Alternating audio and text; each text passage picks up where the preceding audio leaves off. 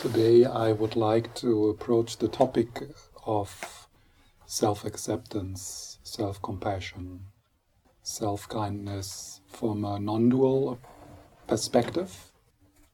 As I already said when we used the methods, for example, of self compassion um, from Kristin Neff, which is a, an important part of our journey but uh, these kinds of method they are dualistic and provisional. So they are very helpful and precious and probably the level of practice where we are. But they are not uh, liberating. They they are not um, they are not the real medicine. They are not the ultimate medicine. They are provisional placebos for confused people like us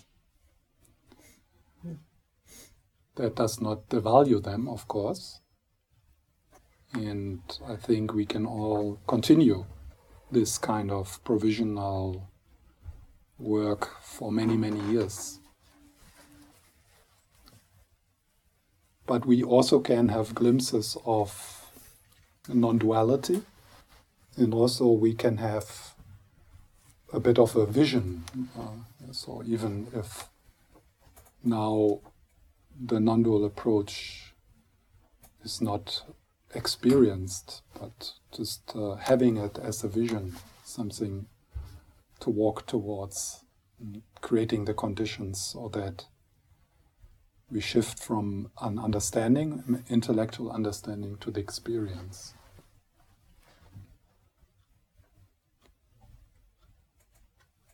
So, before I continue to talk, let's One, one, one uh, point, and I will. I'm saying this because I want to point to this in the first meditation after settling, setting an intention. With a non-dual approach, it's good to assume or see, accept that whatever you experience, you experience within consciousness, within awareness.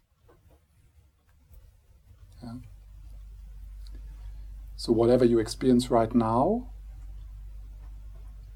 it looks like it's outside, but what you ex- the experience of what you call outside is an inner experience. Yeah. So, what you now see and what you hear and what you feel is an appearance in consciousness.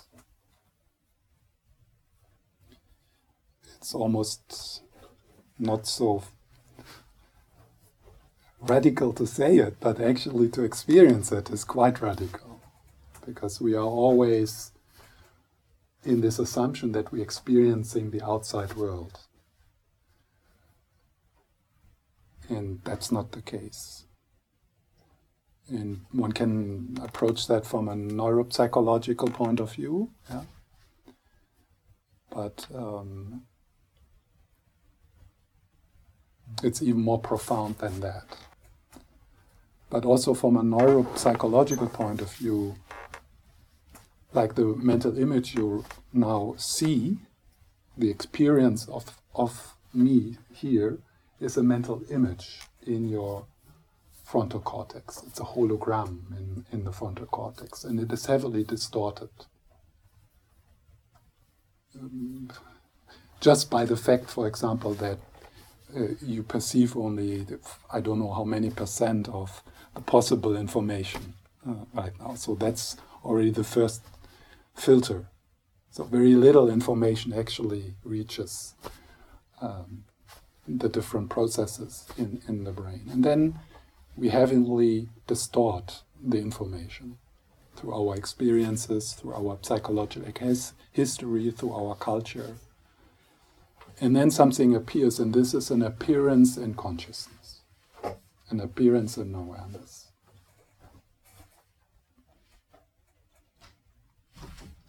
And it's made from the stuff, from the same stuff as your dreams.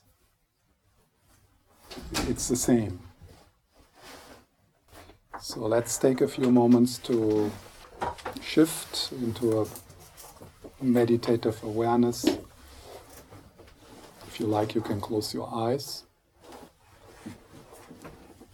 Take a few moments to connect with your inner life.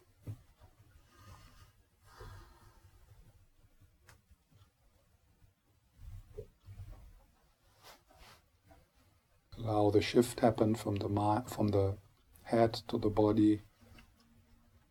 Maybe starting with the whole body, even down into your feet.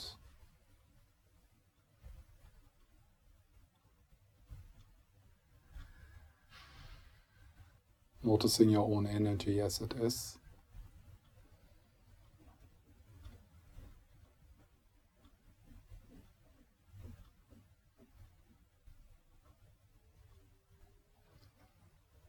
If it helps, you can lightly place your attention to the breath, uh, very lightly, so that you have a bit of an anchor.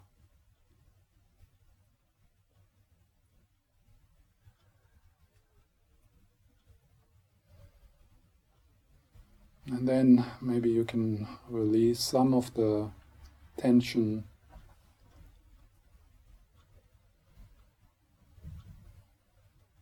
in the belly and in the shoulders.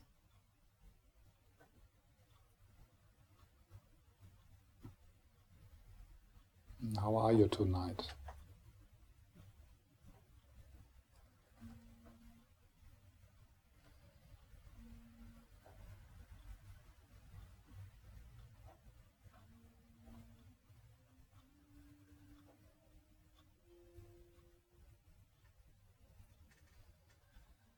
And let thoughts drift into the background.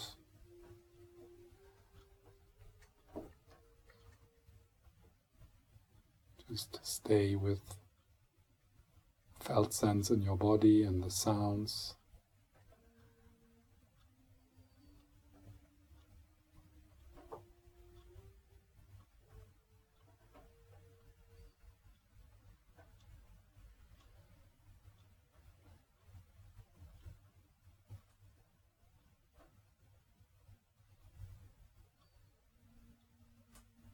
And return when you get entangled into the stream of thinking.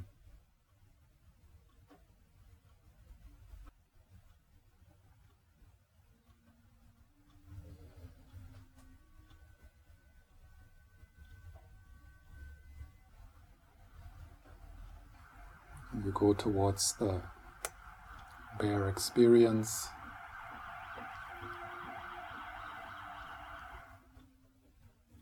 to the spacious aliveness in your belly, in your hands, or wherever you can feel it.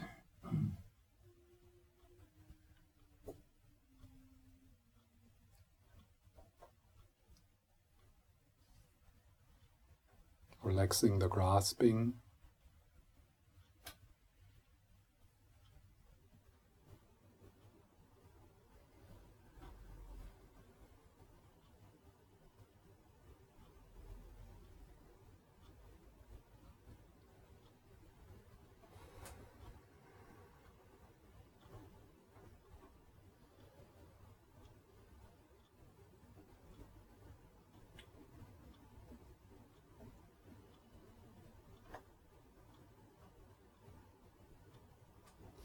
And then we call upon our mentors,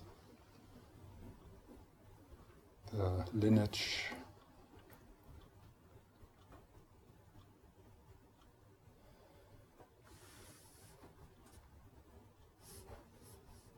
Allow yourself to feel the glow, the healing glow, the loving glow surrounding you, soothing you, loving you.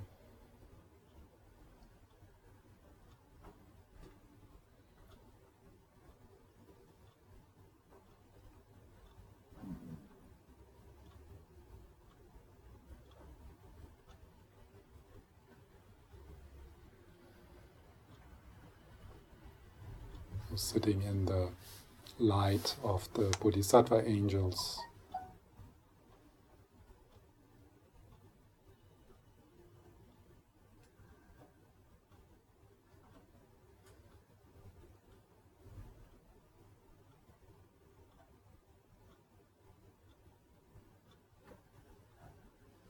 Like many other people right now who sit in the presence of the divine.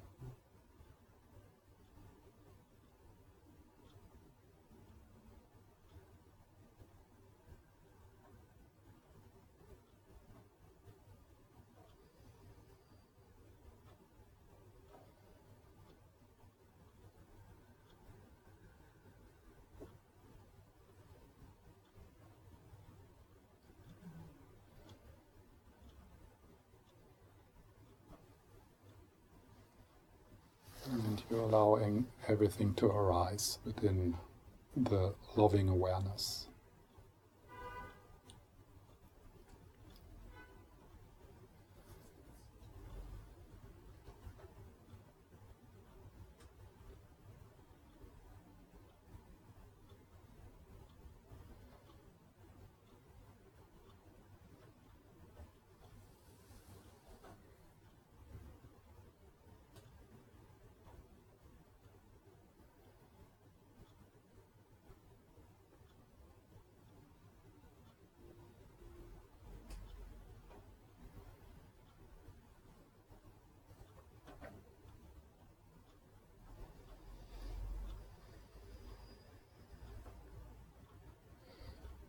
and returning and softening, opening.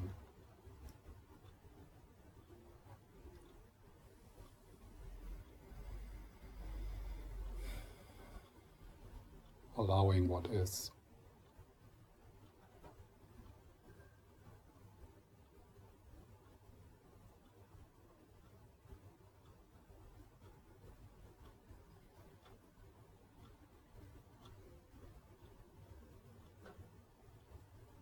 Refuge field dissolves into light, into warmth, into love, and it fills your body completely. Particularly strong at the heart, the heart chakra, and you become aware of the Buddha within. The source of love and wisdom within. And from your essence, the light, the healing, the love spreads into your whole body.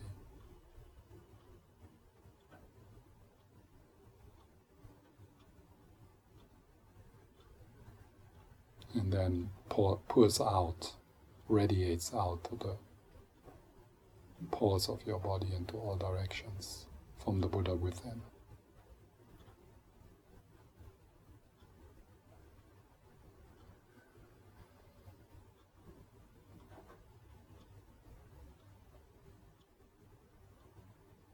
From the source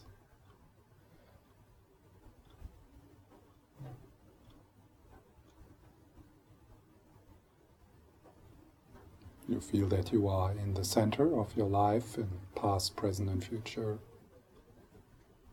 as a source of love and compassion, loving awareness.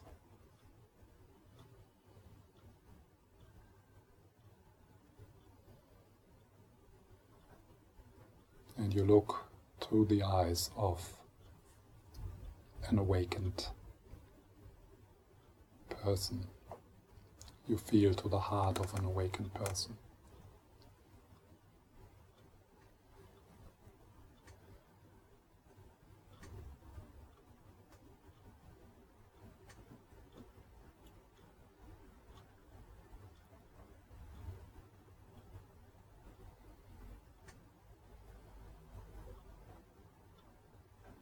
loving awareness, spacious loving awareness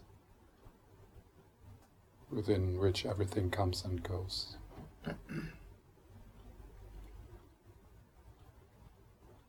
the loving gaze.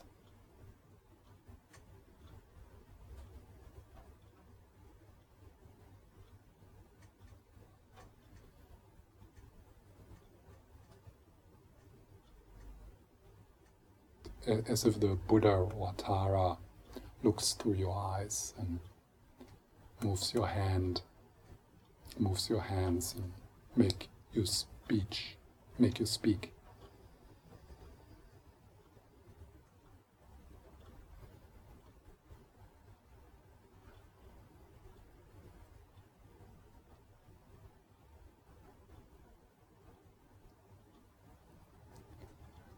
Mm, that's why we're here tonight, to make contact with the Buddha within, with the Tara within.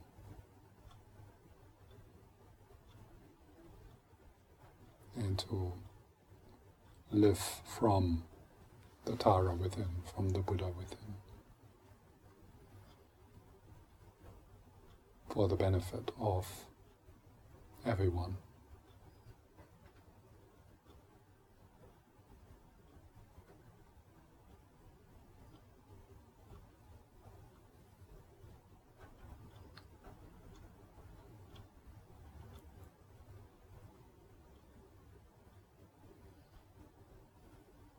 Sitting a few more moments, just in openness.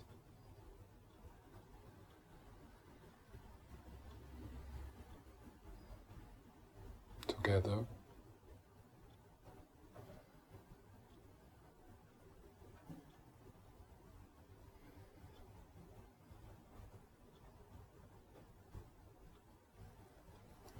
And whatever your experience is right now, unpleasant or pleasant or neutral, it's an appearance in mind, it's an appearance in consciousness. Like a dream.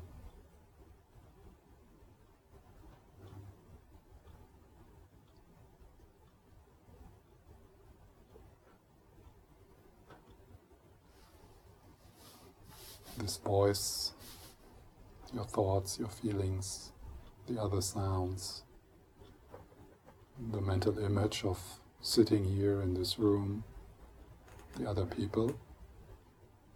The experience is an appearance in consciousness.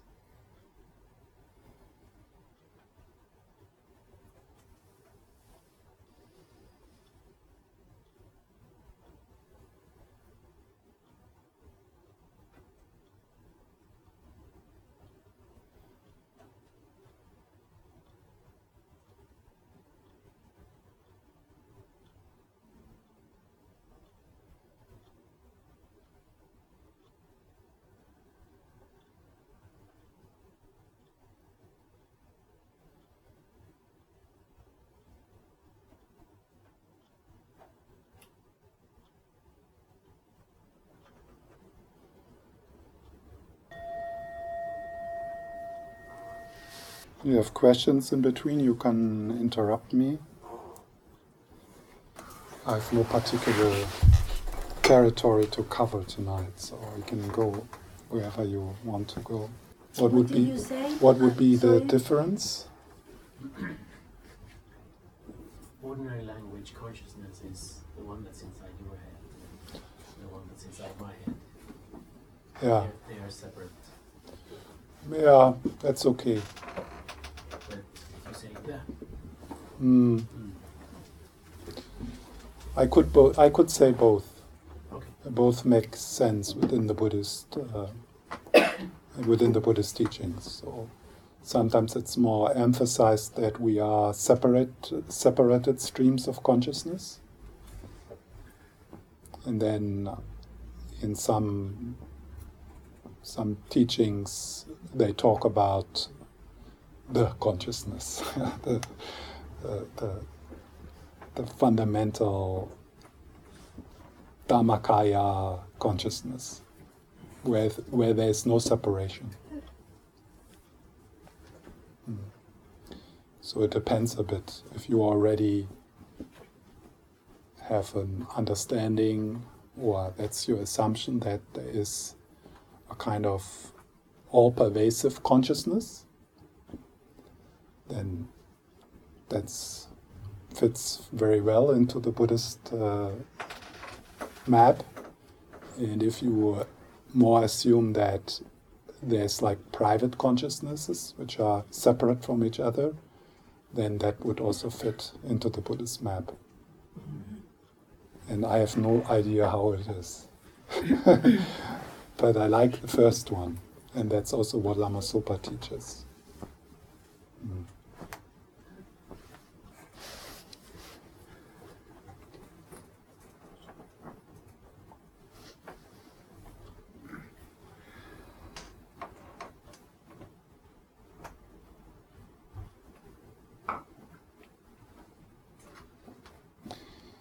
So we are to kind of just give it a headline. Uh, we are still wondering on how to handle the I am not good enough self. That's, I mean, that's like the title. The I am not good enough self. And we have spent quite some time to get to know that I am not good, can can you switch out your beep beep? Um,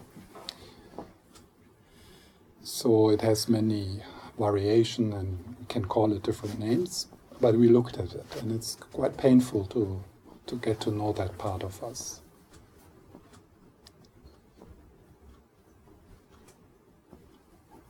And then we have uh, looked into so how can the practice of self-compassion um, particular Kristin Neff, uh, how can how can come help that to uh, to move into an area of more wholesome conditioning.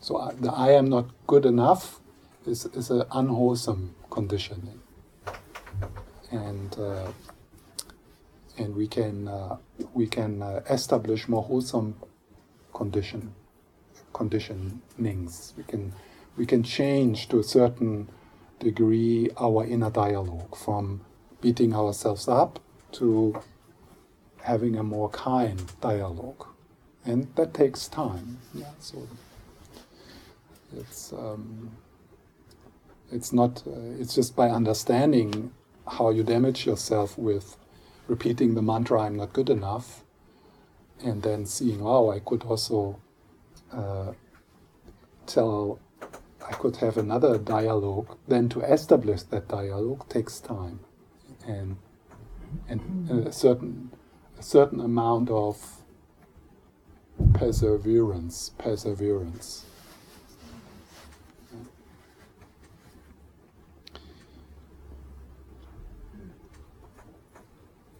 So now I, I want to look at a different approach, and that is doing nothing. Radical acceptance.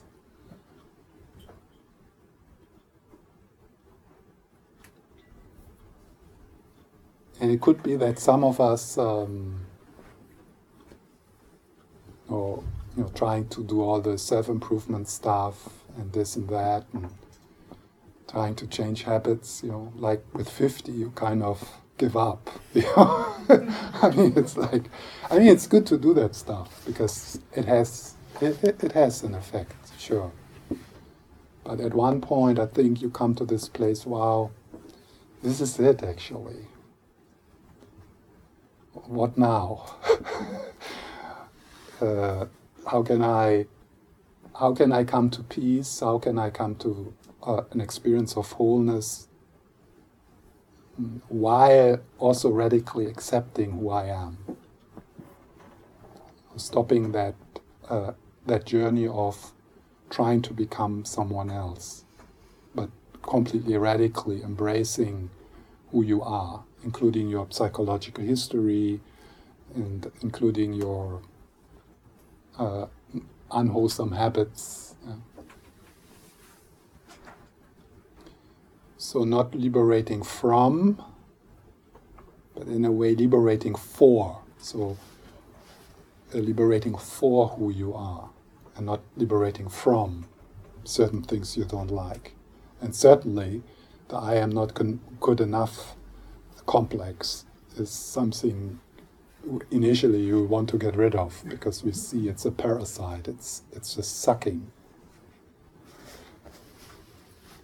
it can be quite uh, and disenchanting, you know, to do like Kristin Neff ten, 10 years. and, you know, and still there's this nagging, I'm not good enough. I'm not saying you shouldn't do the, no, the provisional medicine, but um, it's good to see the possibility that there's another, another more radical uh, approach to freedom.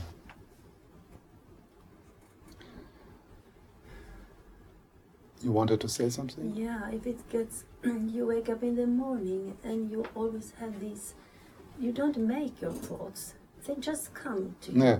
And they come every morning and you are like, not good enough. And to just get, not get rid of them, but to accept them. But they don't disappear by accepting them and accepting them and accepting them yeah. all the time. So now I'm talking about something very radical. So I'm not talking about accepting them so that they go away. I'm talking about accepting them. Punkt. yeah, that's a big difference. I know that, Yeah. and that's what I'm doing, Yeah. trying. Yeah, that's appropriate. Mm-hmm. Of course, it's instinctual, and and there is uh, there is a certain relief in being able to stop or you know, move your mind into another direction, Yeah, uh, and we should do that. yeah. I, I mean, there's no there's no benefit in uh, getting sucked into this again and again. No. yeah?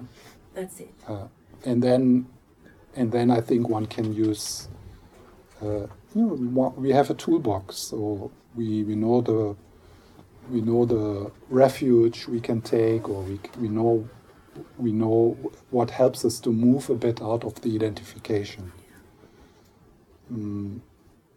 and in the same time we can also explore the possibility or the depth and experiment with it when a radical acceptance happens. Mm, mm, Yeah. mm.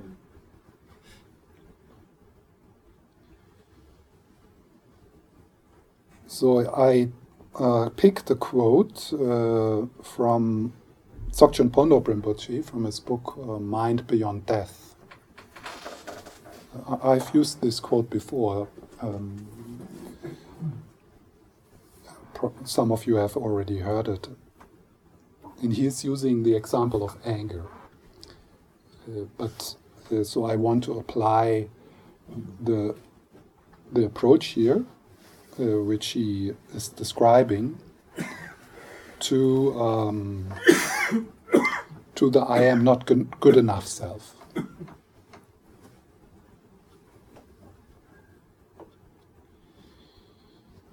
The true nature of mind uh, that you are looking for is found simply in whatever you experience now, in this very moment.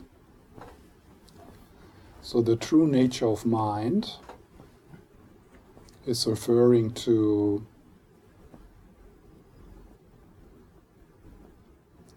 is referring to the most subtle level of mind, the true nature of mind. So it's it is referring to your essence. It is referring to the experience that you are already whole now.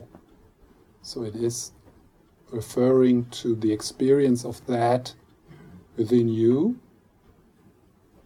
which is innocent.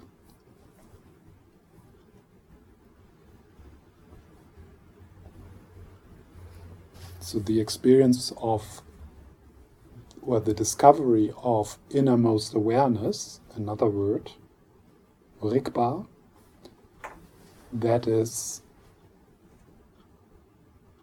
the goal in, in the practice of Tibetan Buddhism. Making contact with the source of love and wisdom.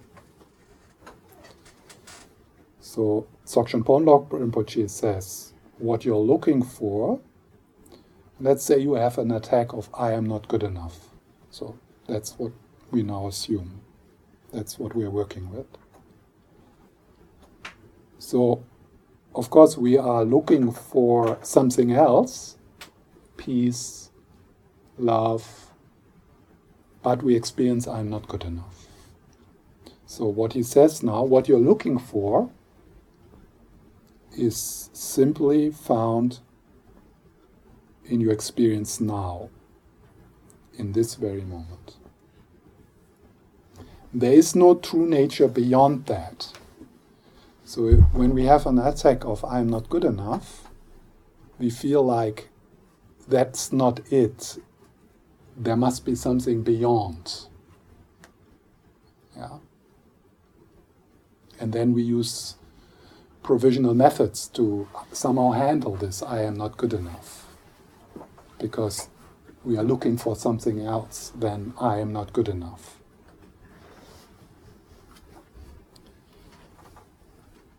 Our usual problem is when an afflicted mind arises,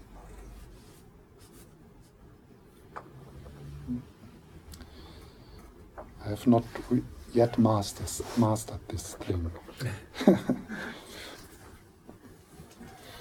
Our usual problem is when an afflicted mind arises. So, an afflicted mind, I am not good enough, is an afflicted mind.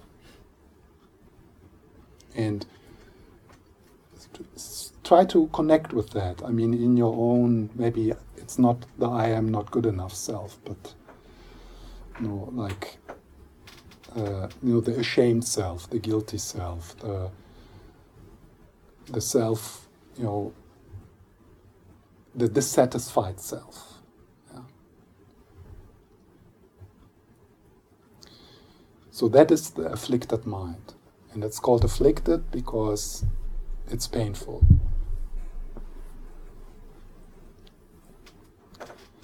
So, our usual problem is when an afflicted mind arises, we do not recognize its ultimate nature.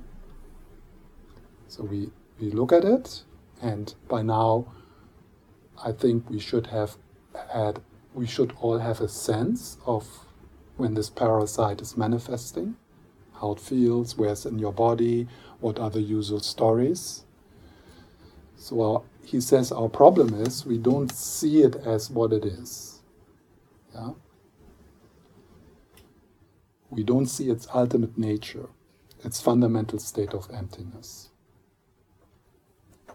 So now comes the, this is the thing and then we have to have when yeah, we we have to have a break after this.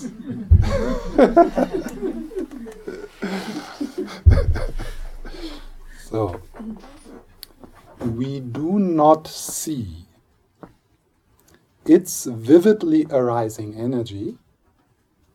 Yeah? Vividly arising energy can, can be really energetic. I'm not good enough self. Yeah? It can be really sharp, it can be really vivid. Like it has a lot of power. Yeah? It's a it's a it's a particular strong parasite. So it's vivid. There's a lot of vitality in it. It really knows what it wants. yeah.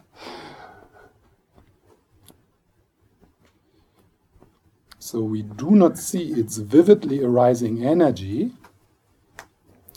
as the display of our own primordially pure awareness. So we don't see it as the display of our primordially pure awareness, our innate wakefulness. So there's this vividly arising appearance and we don't see it as the display of our pure awareness. We see it as something else. If we now use the image of the waves and the ocean, so the parasite arises from the ocean vividly and has its own energy, but it is not recognized as a display of the ocean. It is recognized as something else. It is actually recognized, recognizes as something which seems to separate us from the ocean.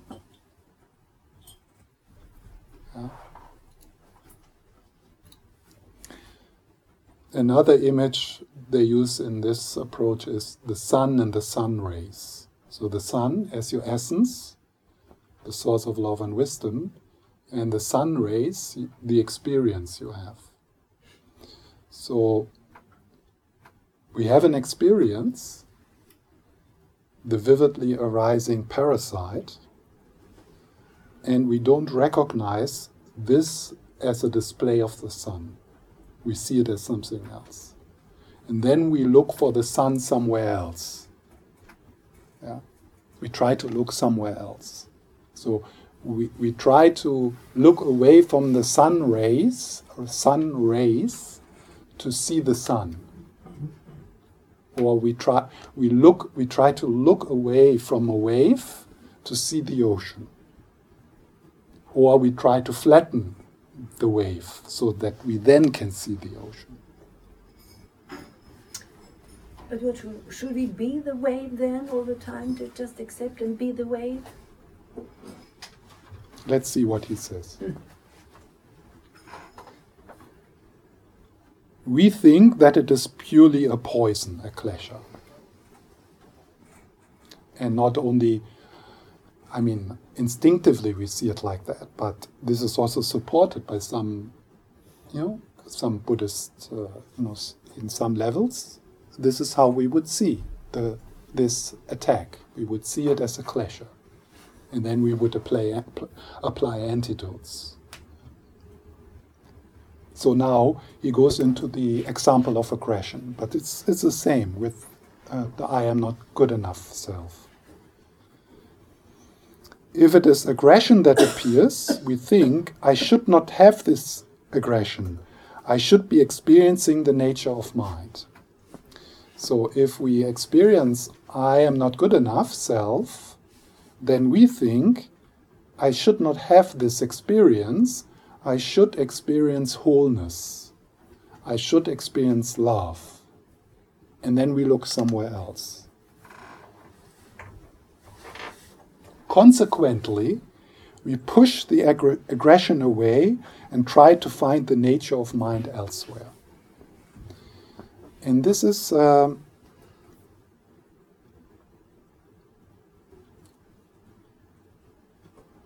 I like this other better, you know. I mean, here you can't touch the thing, you know, then something happens. Should be in advance, but um, so we we try we, we try to push this away and look uh, somewhere else. And this is a big problem, uh, particularly with, I mean, with, ev- with everything, but uh, with the I am not good enough self, if we apply an antidote, it's aggressive.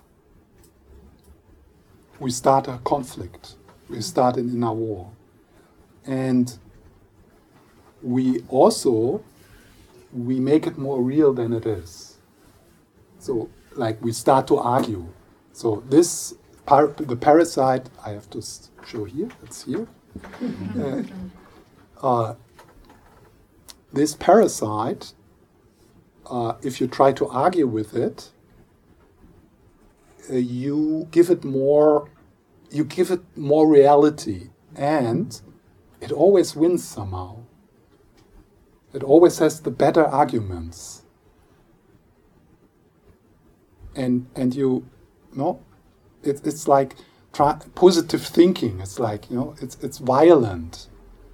You you you have an enemy, and then you try to overcome that enemy with smarter kind of thinking, with arguments why you should think I'm good enough.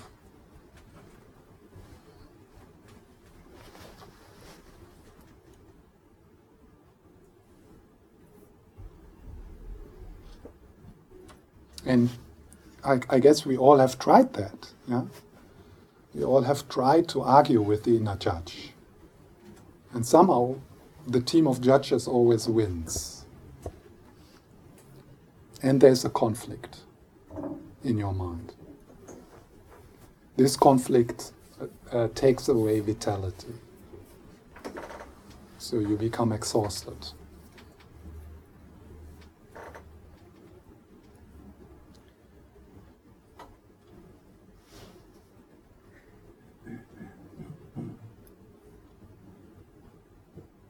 There's nowhere we can find the nature of mind outside the aggression we're experiencing now.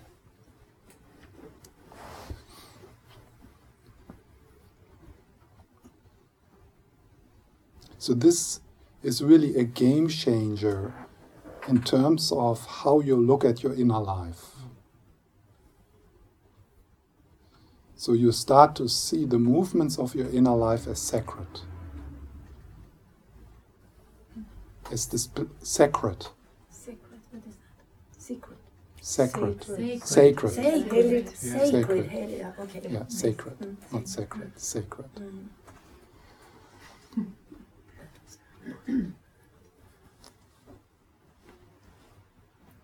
So we see our inner life as the shoreless ocean of unconditional love displaying itself. In a dualistic view, we say when we have a compassionate thought, that's the sacred. If we have a judgmental thought, that's not that's not sacred.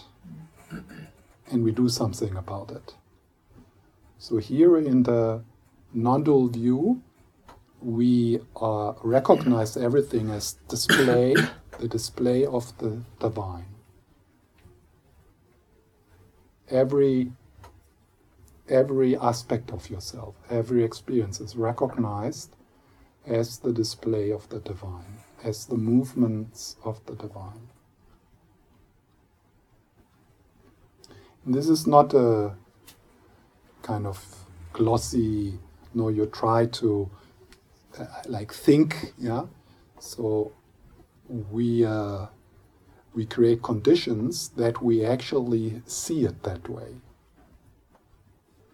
We- actually see it like that. We experience it. We experience it like that. Um, So for that, of course, there is first the acceptance of what I said in the beginning that everything you experience is an experience with an awareness,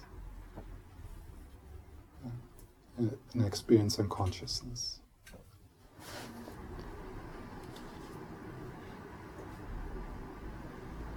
Can we switch that out? Or? No?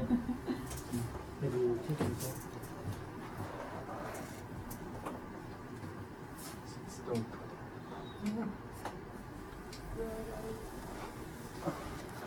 It's okay. And we uh, imagine it as the, the divine moving. no, we imagine it as the breath of the Dakini, the warm, the warm breath of the Dakini. That's a poetic expression from the tantric tradition about this practice, the warm breath of the Dakini. So the, the parasite, I am not good enough, is experienced as the warm breath of the Dakini.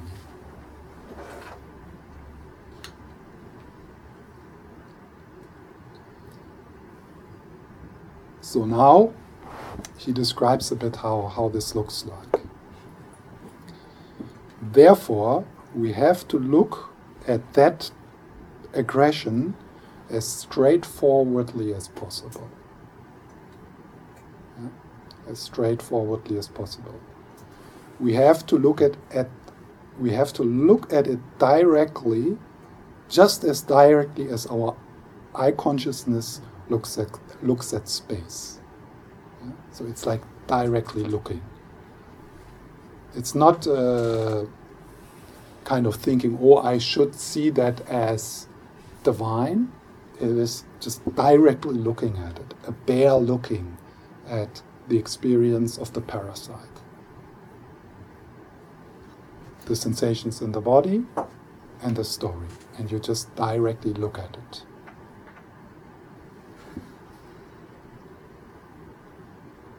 Or you could say, not.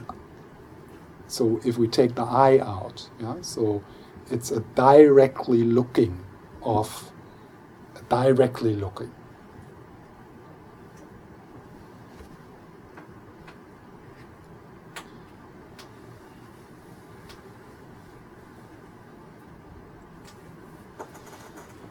Which is uh, already, I mean, if you have a bit of a sense of that, what, what that means, to directly, directly looking at the I am not good enough, which is maybe sitting here somewhere, or I don't know where it sits in you. But, I mean, it is not in the same place, but in my case, it seems to be kind of sucked in here. Um, so, if you directly look at it, there is already this connection with that which is bigger.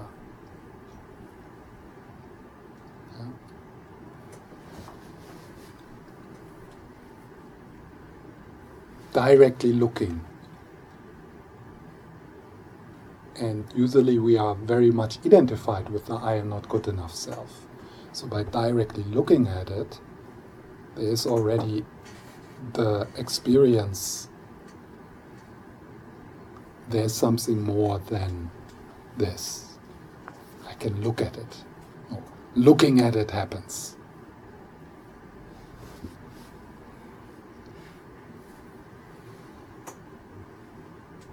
In the same way, we penetrate all the disturbing emotions that arise for us. So all, uh, all disturbing emotions.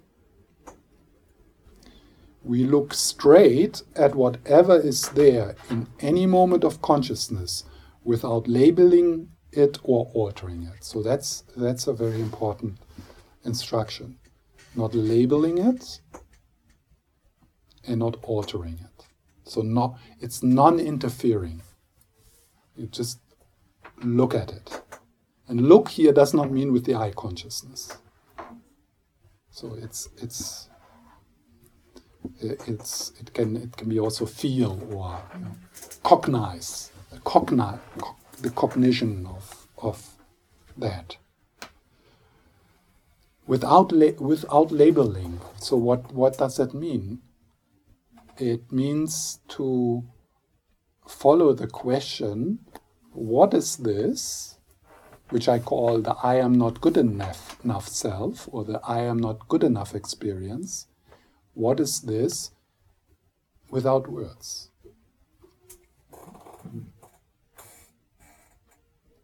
What is it? So what, what is there? So you you drop you drop the storyline. You even drop the storyline of it's unpleasant.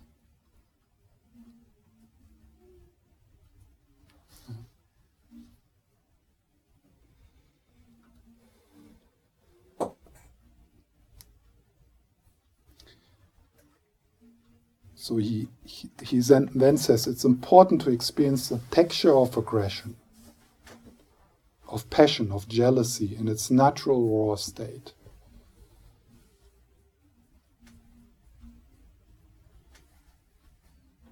And that's what we usually don't do. So, usually, we are not experiencing the experience fully. And when we don't experience an experience fully, there's a residue. And that residue in the Buddhist teachings, it's called karma. So when we don't experience something fully, then the experience does not disappear, but there is a there is a leftover, which is which we carry then with us. Yes. And the labeling prevents us from experiencing. Yeah. Yes. Because the labeling could be something this is not good, it sucks. I want to go somewhere else. And so we create like a we create a boundary around it.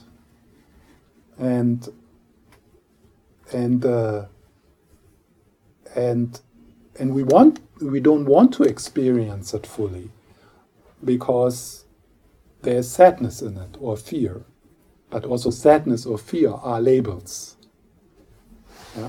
so they are mutually exclusive the fully uh, experiencing and the convention of labeling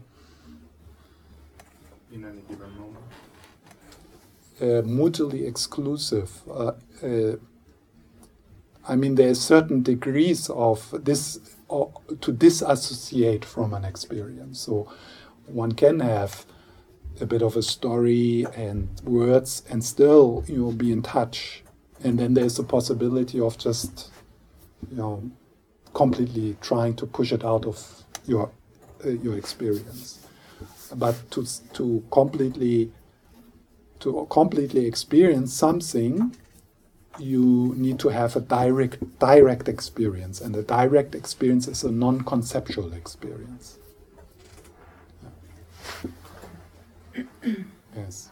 You have to be utterly courageous, courageous yeah. to do that. Mm-hmm. Do you need some help for that, more than we are doing here? Uh, no, not more than we are doing here, but you need some help.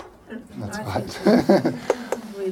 and that's why uh, in the Buddhist uh, uh, tradition, one starts always with you know taking refuge and establishing bonds to some deities or to a lama or so that so you, you always before you and this could be for many many years the emphasis to uh, to establish a safe place uh, within within you um, because otherwise, if you do this, you will not be able to hold it. Yeah? So it's, it doesn't make sense to kind of push yourself towards something which then becomes overwhelming. So it's a bit of a uh, yeah, trial and error. And how much work do I need to do in terms of grounding, in terms of refuge, in terms of um, really experiencing that which is bigger than you and which can which can hold everything.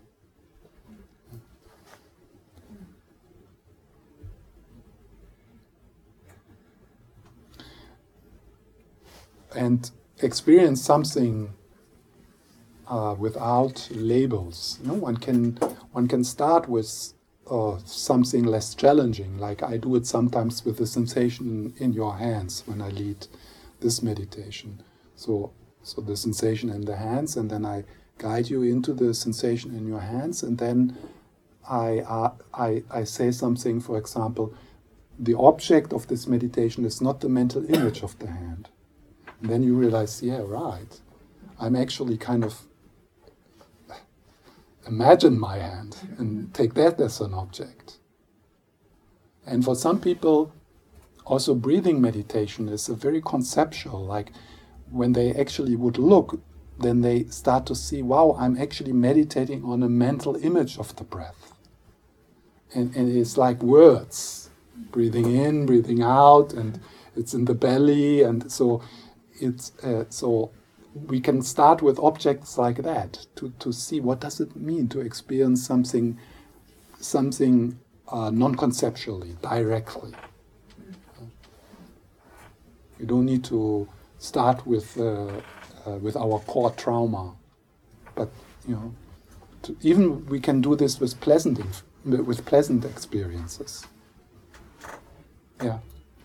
Um, I notice sometimes there's sort of resistance to directly experiencing things because if, um, because uh, when I manage to practice in this way, the things I make very important turn out to be just like some movement, some tension, some color, and there's a sort of uh, clinging or almost sadness in this discovery. Mm. Um, so I don't really know what my question is, but maybe like how how this how the the bridge between sort of this seems so important. How should I do this? Should I do this? Should I do that? Should I be here? Should I be there? Mm. And then when you just look, it's Yeah. just movement and vibration and Mm, and then mm, so it's like the, these two different things seems so different from each other. Like them. So mm. then, then it can be a sort of clinging to the this stuff. Uh, Like I want things to be important. yeah, yeah, yeah, sure. It's a bit of a disenchantment to figure out that nothing is important. Not really. Yeah. Except uh, realizing that nothing is really important. that is important. but but uh, um, uh, maybe uh, in now in the beginning, I think it's okay to uh, see that giving yourself the time to sometimes uh, in your meditation uh, go there will not diminish your capacity to continue to have your problems. Yeah. So it's okay. I, I mean, it's okay to uh, uh, to separate uh, this uh, this investigation um, and let's say the daily planning mind, which feels it's incredibly important. Um, and then to just notice what's the effect if I sometimes drop the story. What happens then? What's the effect of it?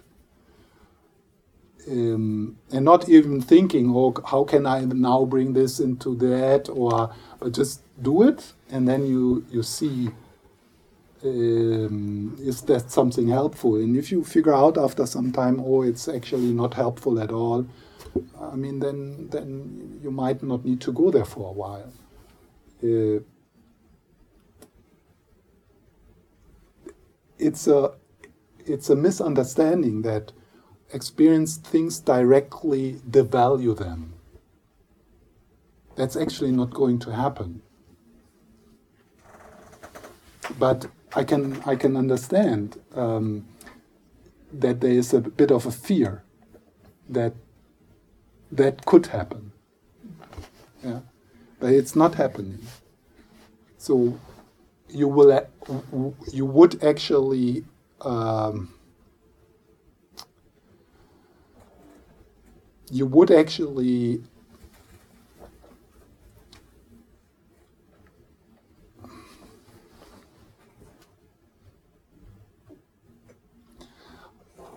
I mean, it could, of course, it could uh, happen that uh, your val- the, the value structure changes. Li- like that, some things you think is really important, for example, uh, to have Gucci handbags. is it Gucci? Well, yeah, Gucci. Yeah. So, for example, the, the, the importance to have Gucci handbags, that might disappear. And there might be a bit of sadness in that. yeah?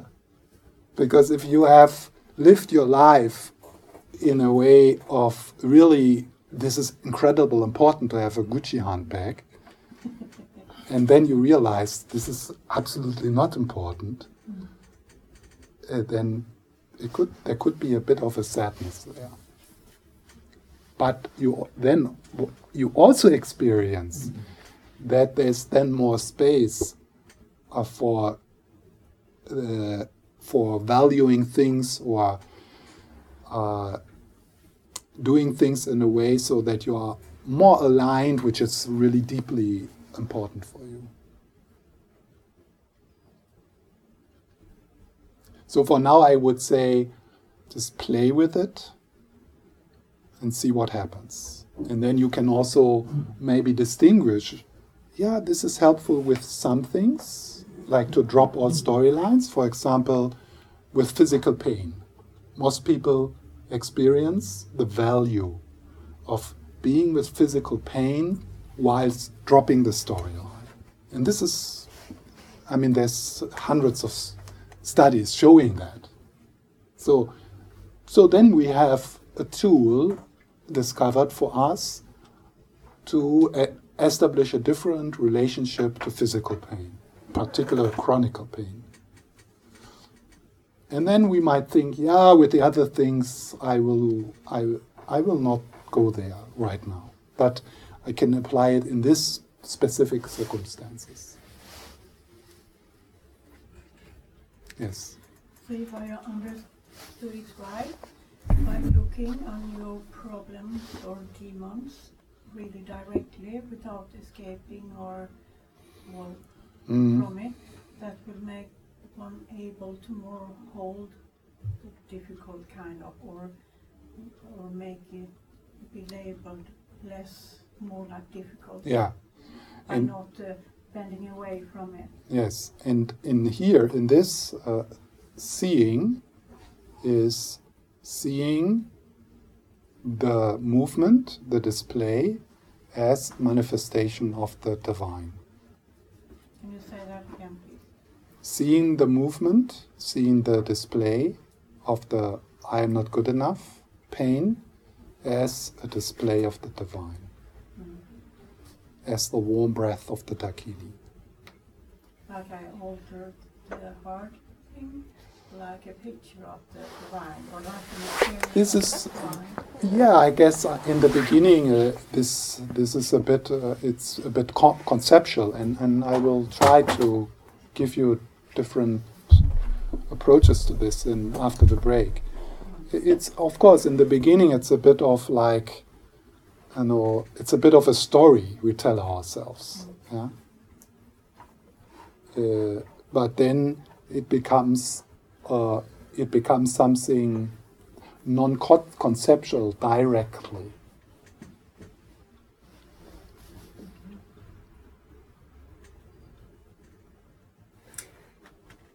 It's the divine disguised in something else. That's a good thought to begin with, I think. The divine, the divine, Mm. because otherwise it's really scary. But if you have this thought, like Yeah. a beginner, I mean, Yeah, yeah, yeah. In the beginning, we have this kind of thoughts, uh, which might Mm. already help us to be a bit more relaxed with our inner life, to be just a bit more relaxed with who we are. So instead of uh, feeling we are surrounded by enemies, no, like the different aspects of ourselves, we see that we are surrounded by allies. Yeah. And we are not trying to, I, because you know, many years ago I watched Star Trek, uh, all, I mean, all this, you know, different. This this Voyager uh, series, it's a story about uh, like a quite small spaceship, and they are to some I don't remember how, but they are kind of they end up far away in the unknown, and then they try to come back. Yeah? So it's this journey of this small spaceship trying to come back, and there's a team. Yeah? And and there's strange people in that team. Yeah. But that's what they have, and they have to work together. And everyone is needed, and everyone has can contribute something through you know they're weird people you know like weird weird people. You wouldn't you wouldn't choose them as your team members yeah? But here they are and you don't, you don't have any choice. So and since then i like to you know see the these different figures or the different aspects of myself as team members. And we are on this journey and the I am not good enough self is a team member. And you don't really decide what team members you get. No. you don't. No. It's uh, it's uh, It's, it's because it's that's yeah. connected with everything else. So it's uh, there's so many conditions. So we don't choose to be hurt in a certain way.